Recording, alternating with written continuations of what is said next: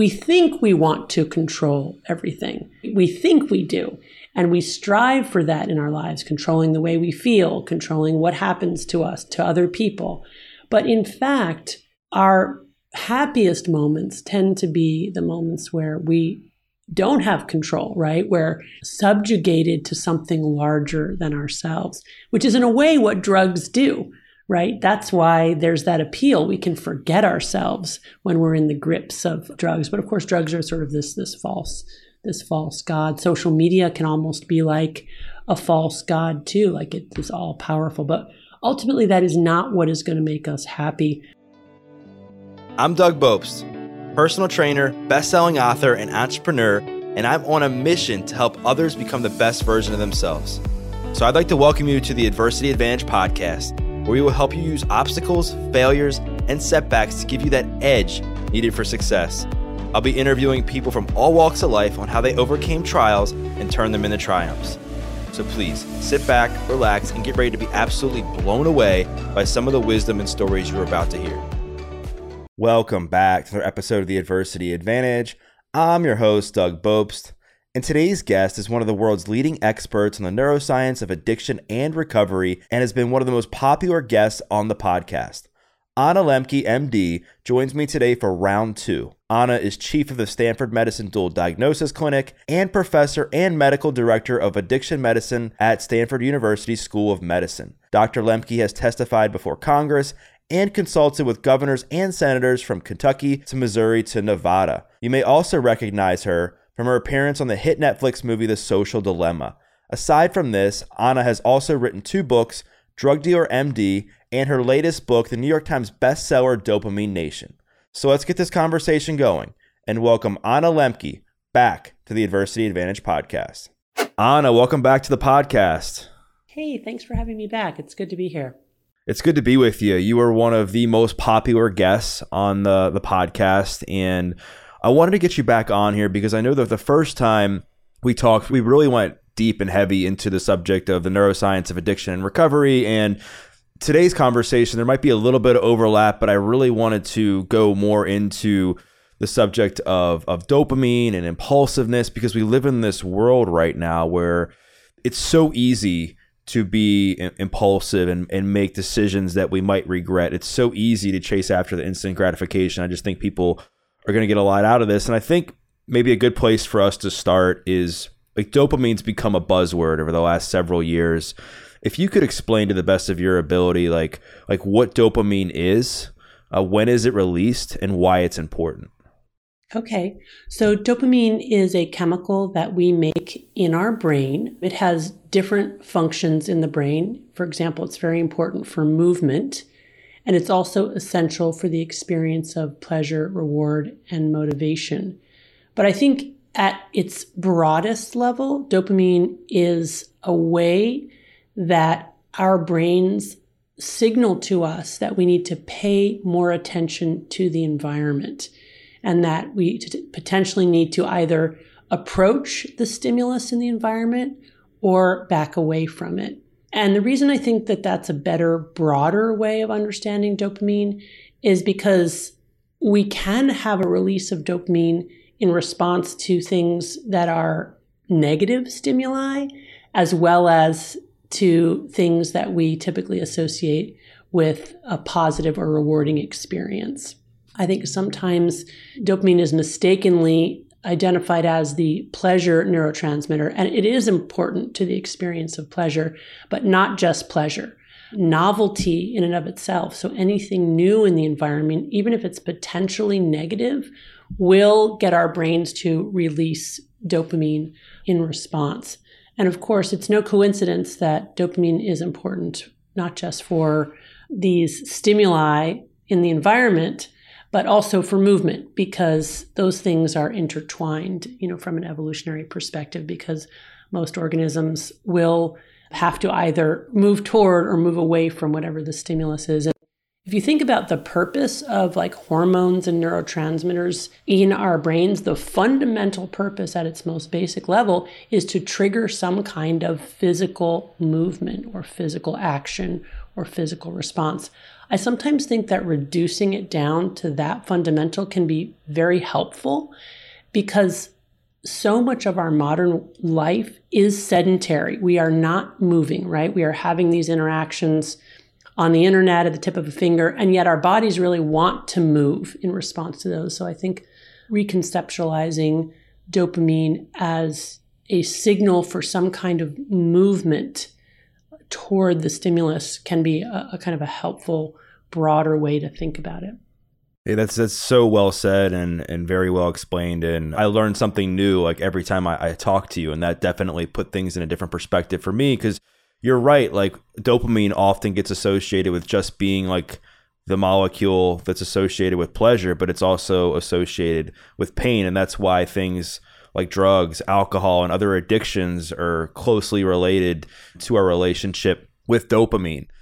As far as like like what happens in a like a real time situation with dopamine, the way I understand it, and feel free to correct me if I'm wrong, is that like say that I am going to do something like let's just say that I'm a I'm addicted to drugs and I am super excited to go score some drugs.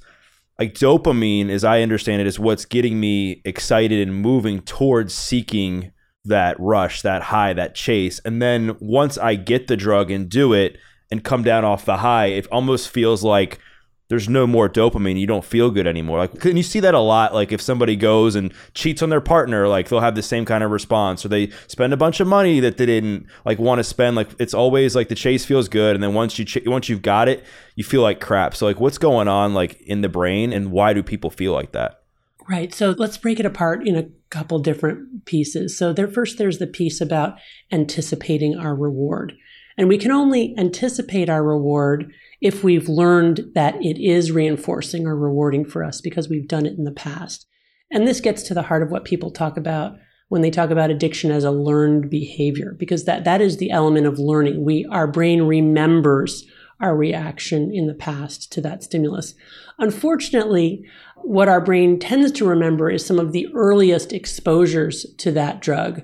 We're very bad at remembering the sort of negative downstream consequences, which in and of itself is really interesting, right? That we have this vivid acute memory of the early reinforcing effects of our early drug use, but are almost amnestic for the sort of negative consequences of drug use. But importantly, once we've learned to associate that behavior, or that substance, with feeling good or feeling some kind of reinforcing, uh, you know, feeling, then when we think about it, that drug or when we anticipate using that drug, we're already getting an increase in dopamine firing.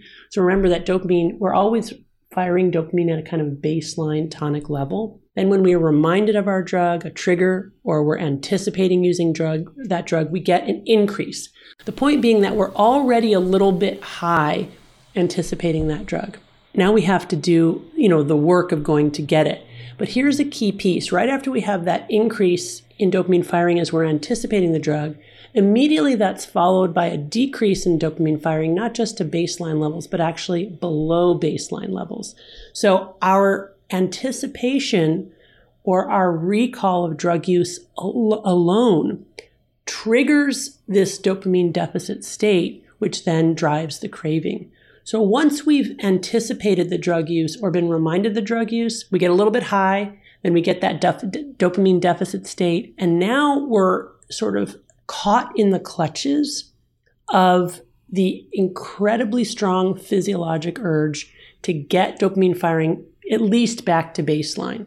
So, very hard once we've put ourselves in that state or been put in that state accidentally to resist the compelling drive to restore baseline dopamine firing. So that, that's the first piece of it.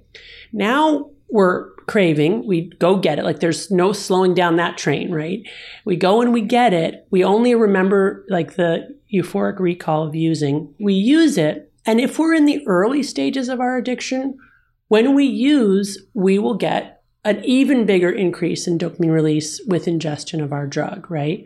But what happens over time is that we develop tolerance. So, over time, with repeated use, we develop tolerance, meaning that we need more potent forms of our drug to get the same effect. And if we are using enough for long enough, essentially, our brain learns that drug to the extent that we get zero bump with actual ingestion.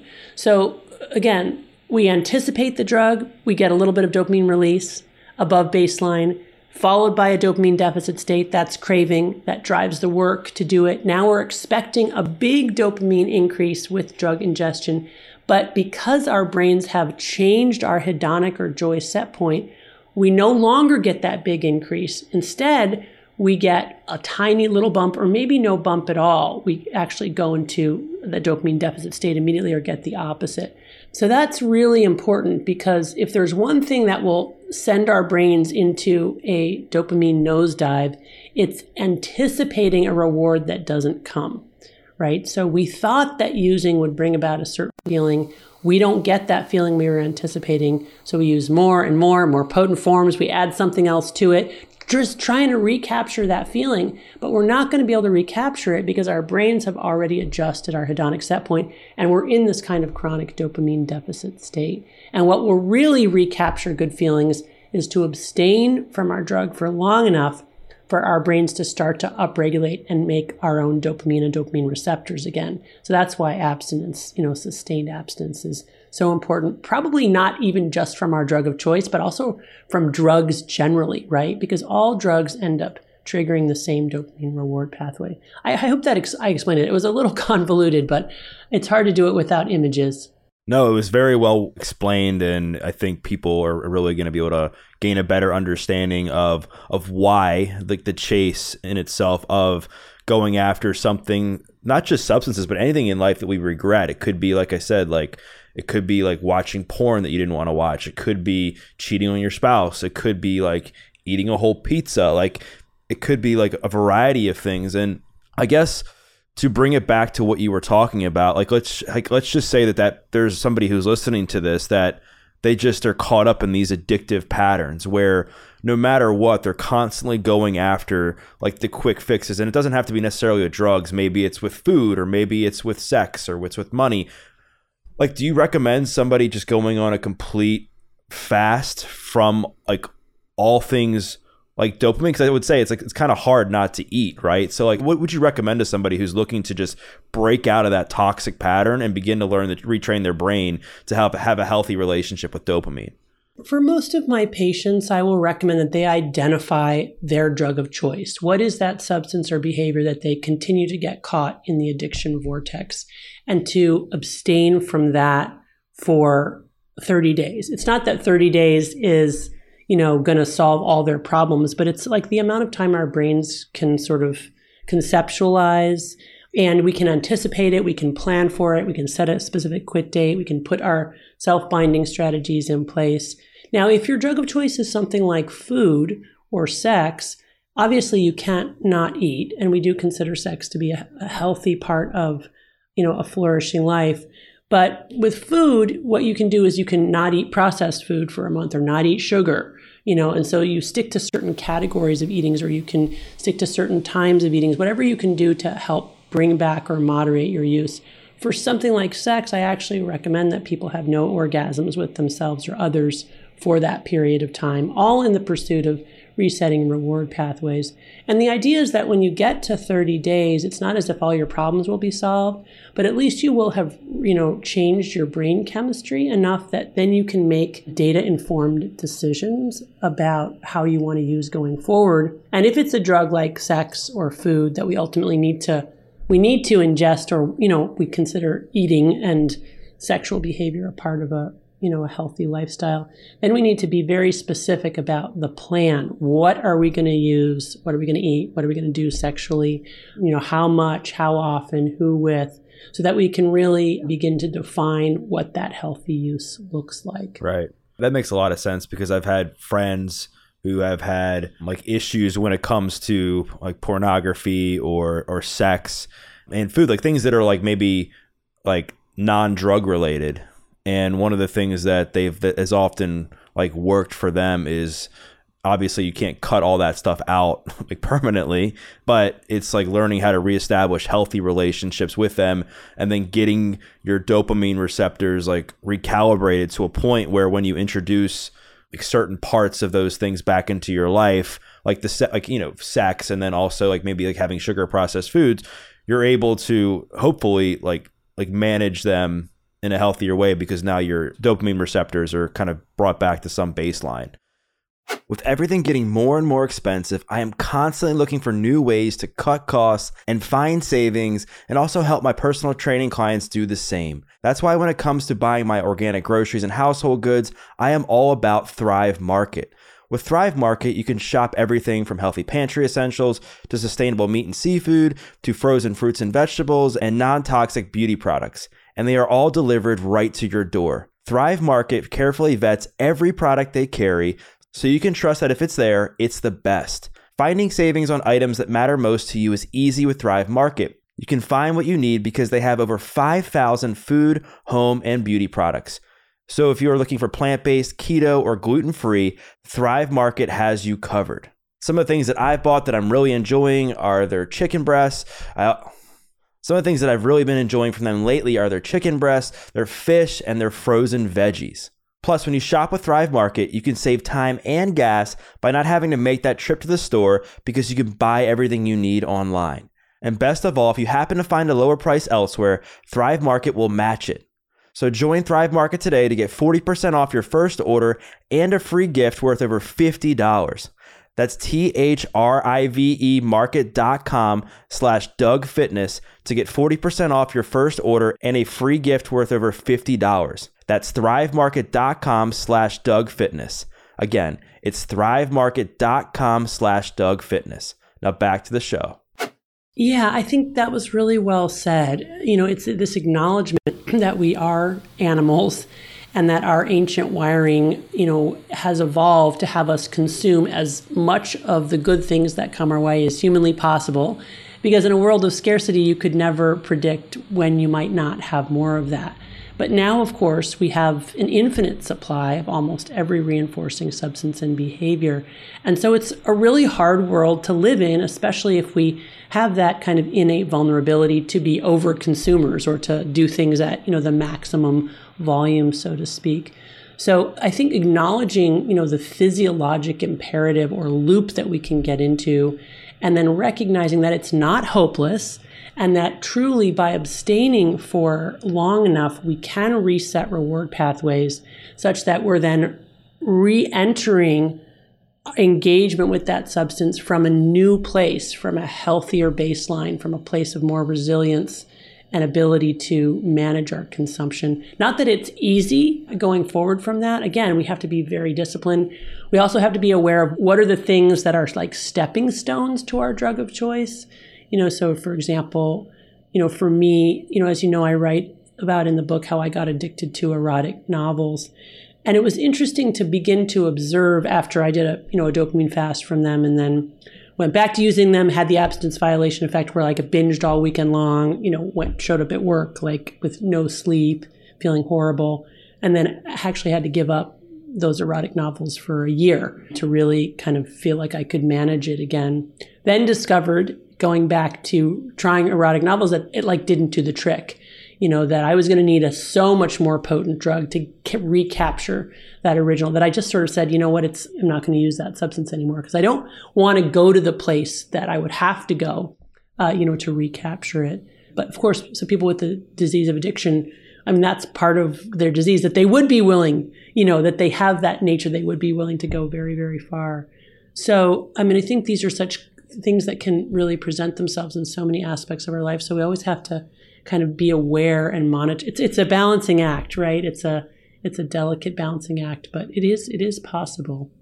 And thanks for sharing and being vulnerable about like your side of the story and the things that you struggle with. I know you talked about that in your book, Dopamine Nation, and I think it's very relatable because that often you hear that story a lot. It didn't just start with like somebody going out and you know doing a bunch of heroin it started sometimes with somebody going out and smoking pot to numb the pain and then they couldn't get high enough and they moved on to another drug another drug another drug right? And the same thing with sex and money and all these other examples that you hear about with how it relates to these neurotransmitters in our brain. I want to talk about like kind of recalibrating the system a little bit, but in a real time example, in that you see a lot of people chasing after attention, pleasure, and that sort of thing after they go through something like a breakup. and they find themselves like super depressed and they end up maybe like serial dating on dating apps or you you see themselves they might be like posting provocative pictures online to get attention like whatever the case may be like when somebody is depressed and they're going through something like a breakup or some sort of loss where they're feeling down is their dopamine levels being suppressed and is that why they're seeking out these quick fixes to get like quick rushes of dopamine yeah, so there are there's an interesting literature showing that people who struggle with chronic depression who do not have addiction, they just have depression, um, that you will actually see decreased dopamine firing in key areas of their brain. So we do believe that sort of low baseline dopamine is a characteristic of the problem of depression.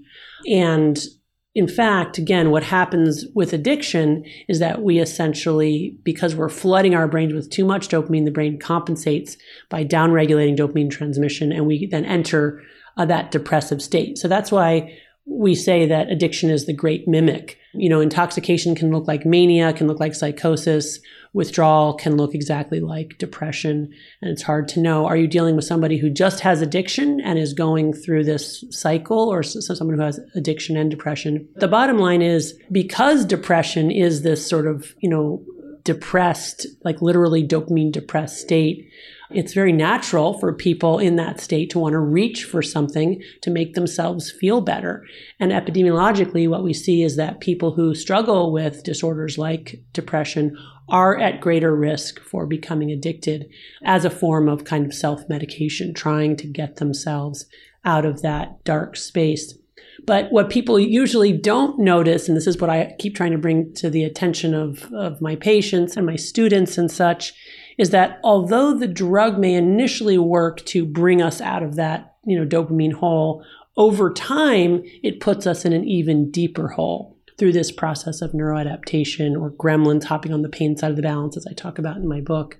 So it's it's such a, you know, a cunning and deceptive path because what initially works to bring us up actually becomes the source of our feeling worse in the long run. And therefore, and and you add to that the fact that we don't remember that. So this thing that you know makes us feel good initially but makes us feel worse in the long run. All we remember is the feeling good part and we can't see the feeling bad part. And that's where you know telling stories or using words to describe our lived experience is so incredibly powerful. Whether we're doing that with a therapist or a coach or in uh, you know a 12 step meeting or with a friend it's a way that we can bring to the surface what has really happened to us what the real trajectory is which otherwise we wouldn't see right? But it's kind of that collective hippocampus or memory that we get from 12 step meetings where we're reminded oh yeah that's right. That's what happens when i use that drug. When if left to our own devices it would be very hard to um, keep that vivid enough to direct behavior.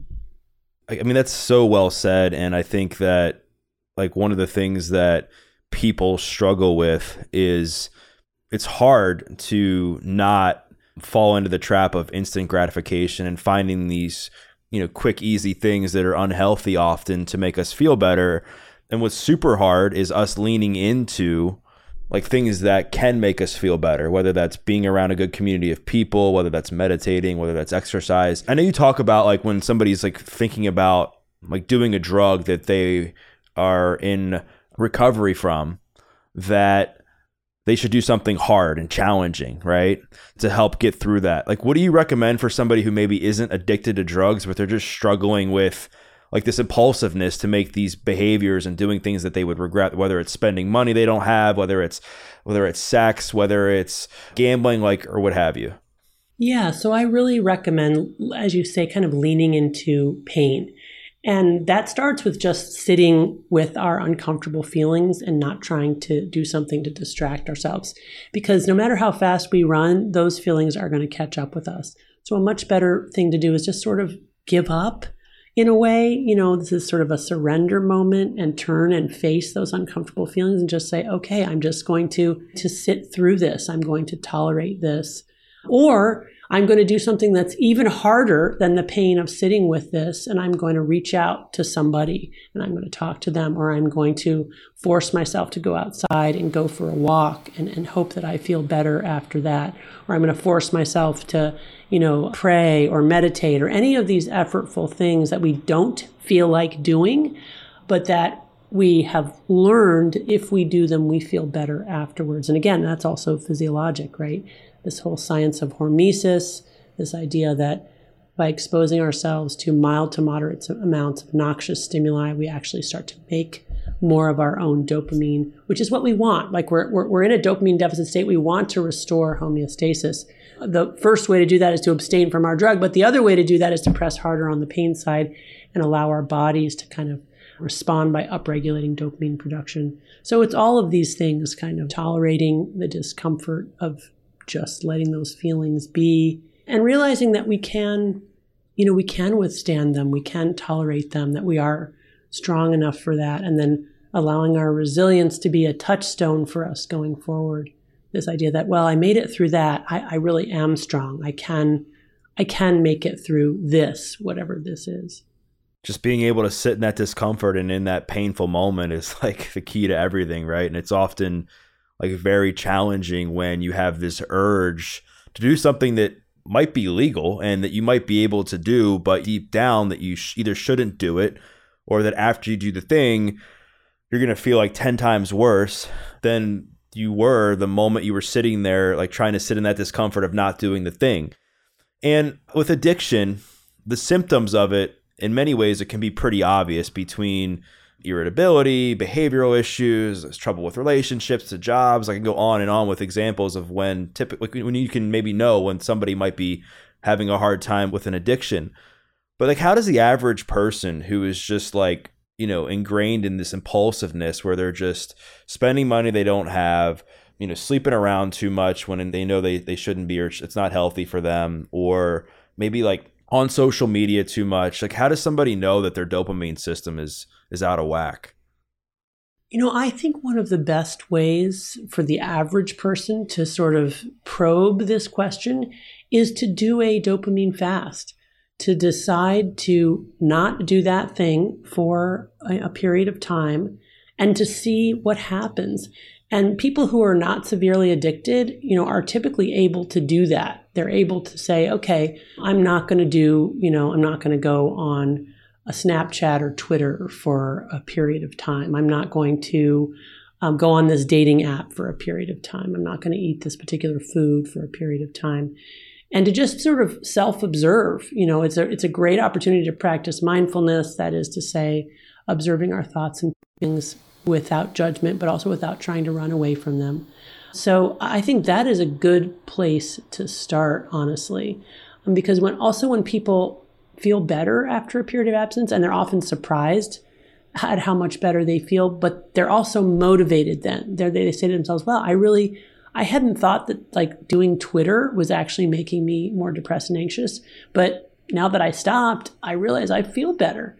And so I don't want to do Twitter going forward, or I don't want to do Twitter as much as I did before in the way that I did before.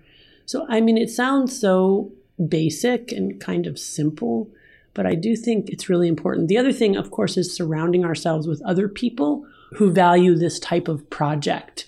That is the, the project of limiting our consumption, which is not just, you know, good for us, but also good for our environment, good for the planet, so, you know, consistent with most people's values. And that feels good, right? Living in alignment with our values. Another piece of it that I think is really fundamental that we often don't talk about is just the ways in which we're so rushed in the modern world.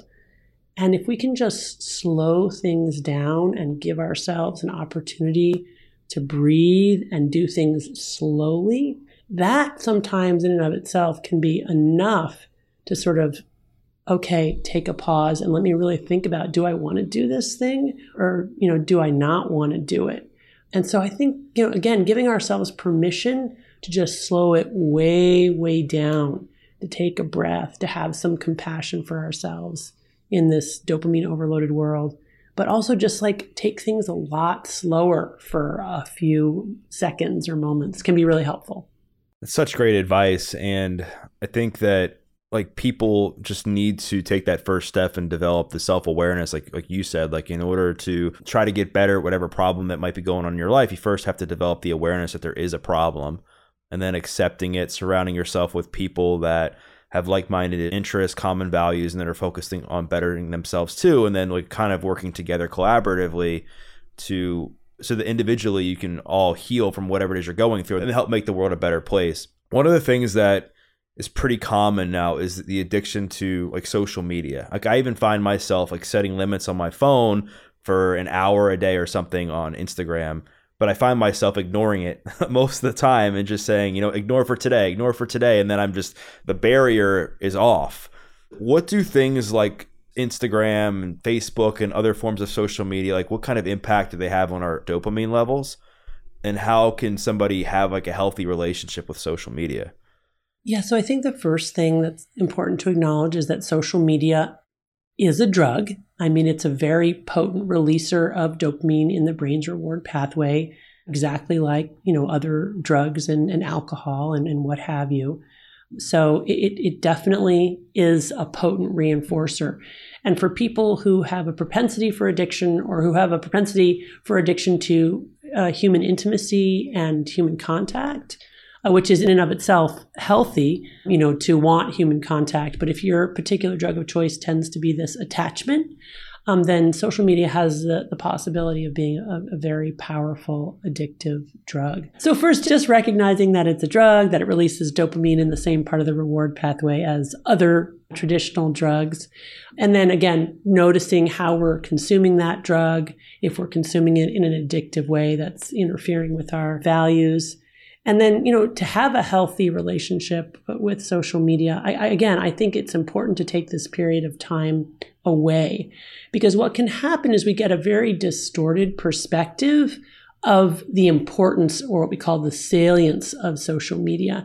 And we begin to really live primarily in the virtual world where all of our meaning gets derived from social media and our identity and our purpose. And we almost, the real world kind of disappears in that process. And that that's a very dangerous phenomenon, I think, especially when you think about like, you know, the meta, metaverse is coming down the pike, this idea that we're going to 3D all be living in this, you know, three dimensional space. I think that's very, very dangerous because we don't ultimately want to live in a space that we can entirely control. So, this is a little bit more of a complicated idea. We think we want to control everything, we think we do. And we strive for that in our lives, controlling the way we feel, controlling what happens to us, to other people. But in fact, our happiest moments tend to be the moments where we don't have control, right? We're subjugated to something larger than ourselves, which is in a way what drugs do, right? That's why there's that appeal. We can forget ourselves when we're in the grips of drugs. But of course, drugs are sort of this, this false, this false God. Social media can almost be like a false God too, like it is all powerful. But ultimately, that is not what is going to make us happy. We really do want to live in the real world which is a world of unpredictability that we cannot control. That's the essence of the real world as opposed to the virtual world, which on the face of it just sounds awful. Like I don't want to, you know, I'm terrified at the thought of not knowing what the next moment will bring in small ways and in large ways. I I think that I want to know and I want to be able to control it, but that doesn't make us happy. What makes us ultimately happy is when we again surrender ourselves to the unfolding of our unpredictable lives, um, which is so paradoxical, but in fact, that is what makes us happy, happiest. So, this virtual world, it's like a world we can control, it's human made, it resembles real life enough that it seems like real life. We get caught in, up in it, we care about it, but ultimately, it's like it's a false, you know, it's an idol, it's really a false thing. And it doesn't, you know, it doesn't make us happy. Have you seen, or do you think that we will see, or are seeing, like a bunch of people that their brains are now wired for addiction before because of their excess social media use? not just social media, but all the kinds of reinforcing drugs and behaviors that are available to people now, I do think that it has changed our brains such that we can tolerate less pain. We need more stimuli in order to feel any pleasure at all. And when we're not using, we're in this state of sort of sub-threshold withdrawal. I do think that that is what has happened to the the modern human, which is you know why many of us are endorsing that we're more miserable than ever. If you look at survey studies on happiness, what you'll see is that people are less happy today than they were 20 years ago. And the least happy people in the world live in the richest countries, with the United States topping that list, which is, you know, completely ironic because we have more of everything we ever wanted, and yet we're more unhappy. So I do really think that the modern mind has been, you know, rewired or reprogrammed. It's not that we can't get back to a happier place, but I do think that, you know, we, are sort of all in this kind of dopamine deficit state as a result of this fire hose of dopamine. There's some interesting imaging, brain imaging work showing that when people are engaging in short term or immediate rewards, the part of their brain that lights up most is the limbic area or the reward pathway, which is those deeper, more primitive brain structures that are conserved across millions of years of evolution and species that are the same in the lizard as they are in the human. So we're essentially acting out of our lizard brain. Whereas when people are engaging in longer term delayed rewards that they have to do work for to get, the part of the brain that lights up is the prefrontal cortex, which is that gray matter area right behind our foreheads that's so important for delayed gratification, for storytelling, for appreciating future consequences. So it's possible that our prefrontal cortices are atrophying due to lack of use, and we're, we're all being driven by this kind of lizard brain because we're just all about short term rewards and it's like this vicious cycle too because doesn't when we're stressed out it kind of suppresses our prefrontal cortex as well right? So if we're stressed and we're not able to think cognitively and use that part of our brain we're going to turn to like the limbic system as you said to use things to make us feel better like in the moment right away because we're not used to dealing with stress in a healthy way to kind of bring ourselves back down to some level of homeostasis Yes, exactly. There's a, there's a great experiment in rats where if you get a rat addicted to cocaine and the rat learns that it has to press the lever for cocaine, the rat will essentially press that lever lever till exhaustion or until it dies. But if then you take the cocaine away, it will eventually extinguish that behavior, meaning that the rat will stop pressing the lever because there's no cocaine coming. Then if you wait a year, which is about equivalent to the rat lifetime, foot shock that rat, so put it under enormous stress with a very, very painful physical injury or, or stimulus, the first thing that rat will do when it's released from the foot shock is run to the lever and start to press it. So you're absolutely right. Stress can sort of reawaken, you know, this kind of primitive urge to seek out something to kind of comfort ourselves. So wild, but God, I mean, it's scary, but it's helpful at the same time because you know at least we have some level of awareness to be able to understand like what's going on fundamentally so that then we can take some of these steps that you've talked about in order for us to improve our relationship with dopamine and kind of retrain our brain. One of the things that I think people are are really struggling with now is their ability to focus, which dopamine I believe plays a role in as well. So maybe if you could explain to the audience in the best of your ability like how does dopamine impact things like focus and what are some like tips you have for people to like improve their level of focus in a world where people are so distracted that's a great question because I think we're we're all struggling with this, you know, in the world of distractibility and with this digital content that's so good at capturing our and keeping our attention. You know, part of the reason that we're all becoming less attentive is because we have the ability to reach for a distractor in any moment where we have like a cognitive friction that we have to push against. So let me describe a little bit how that works. Whenever we're engaging in any kind of effortful cognitive task, we will all naturally reach a point of sort of frustration or distress where we would like to stop doing what we're doing. And if we have our phones right there where we can turn to it and start to watch YouTube videos, then you know it's a natural that we would want to do that as a kind of relief from having to push against or tolerate sort of the cognitive load or the cognitive distress.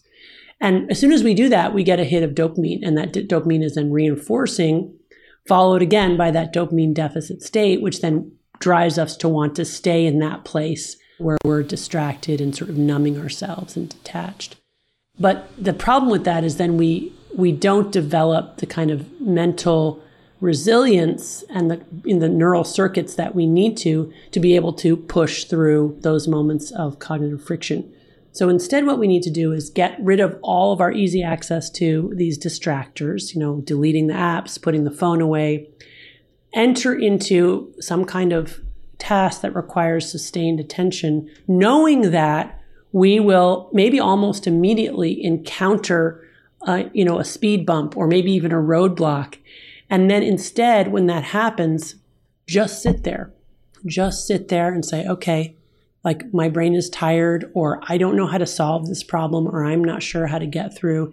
And don't allow ourselves to escape that cognitive moment. Sit there, breathe, slow it down, and then gird ourselves as we would physically for like a physical thing, like lifting a heavier weight or climbing a mountain or, you know, f- going across a river and say, okay, I'm going to now try to start again. And the practice of that, because the brain is a muscle, will make our brains stronger over time. And we will note our ability to push through those moments. So the key is to anticipate that those moments will come, to not get down on ourselves. Also, I think there's a kind of exceptionalism that can occur now where people will say, you know, I have this problem where, you know, I can't pay attention for a sustained period. Other people don't have that problem. It's just me. I have, you know, I have that problem.